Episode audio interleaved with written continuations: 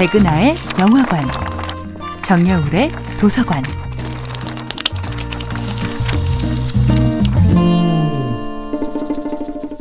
안녕하세요. 여러분과 아름답고 풍요로운 책 이야기를 나누고 있는 작가 정여울입니다. 정여울의 도서관에서 이번 주에 만나보고 있는 작품은 미하엘 엔데의 모모입니다.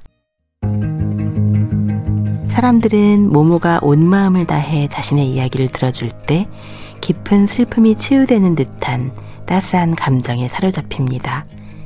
모모의 경청하기는 과연 어떤 힘을 지녔을까요? 사람들은 모모에게 자신의 고민을 털어놓으면서 스스로 문제를 깨닫고 해결책을 생각하게 됩니다. 모모는 아무런 판단도 조언도 하지 않습니다. 하지만 그들의 이야기를 경청해주는 모모의 모습은 티 없이 맑은 호수처럼 그들의 마음을 비춰줍니다. 그리고 이런 모모의 사려 깊음을 통해 사람들은 깨달음을 당장 실천할 수 있는 용기를 얻습니다.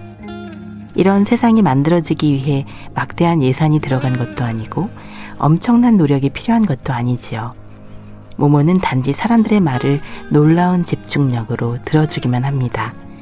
사람들은 모모와 함께 있는 시간 동안 온갖 시름을 잊을 수 있습니다.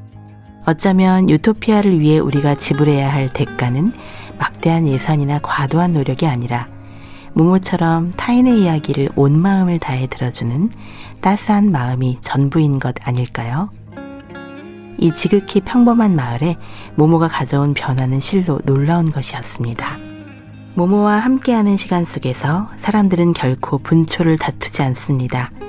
바쁘다는 생각 자체를 잊어버리지요. 지금이 몇 시인지도 앞으로 남은 시간이 몇 분인지도 중요하지 않은 세계. 지금 이 순간의 아름다움에 마음껏 도취되어도 아무런 후회도 슬픔도 느껴지지 않는 시간. 그런 시간 속에서 사람들은 처음으로 완전한 평온을 경험합니다. 하지만 모모와 함께하는 이 아름다운 마을에도 평화를 위협하는 적들이 있습니다.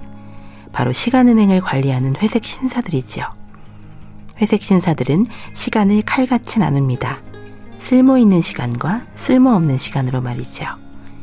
회색 신사들은 시간을 잔인하게 토막내어 시간의 내장과 지느러미를 몽땅 쓰레기통에 던져버립니다. 하지만 회색 신사들이 내다버린 시간의 내장과 지느러미, 돈으로 계산될 수 없기 때문에 어쩔 수 없이 버려지는 그 시간의 부분들이야말로 시간의 진정한 정수가 아니었을까요? 정여울의 도서관이었습니다.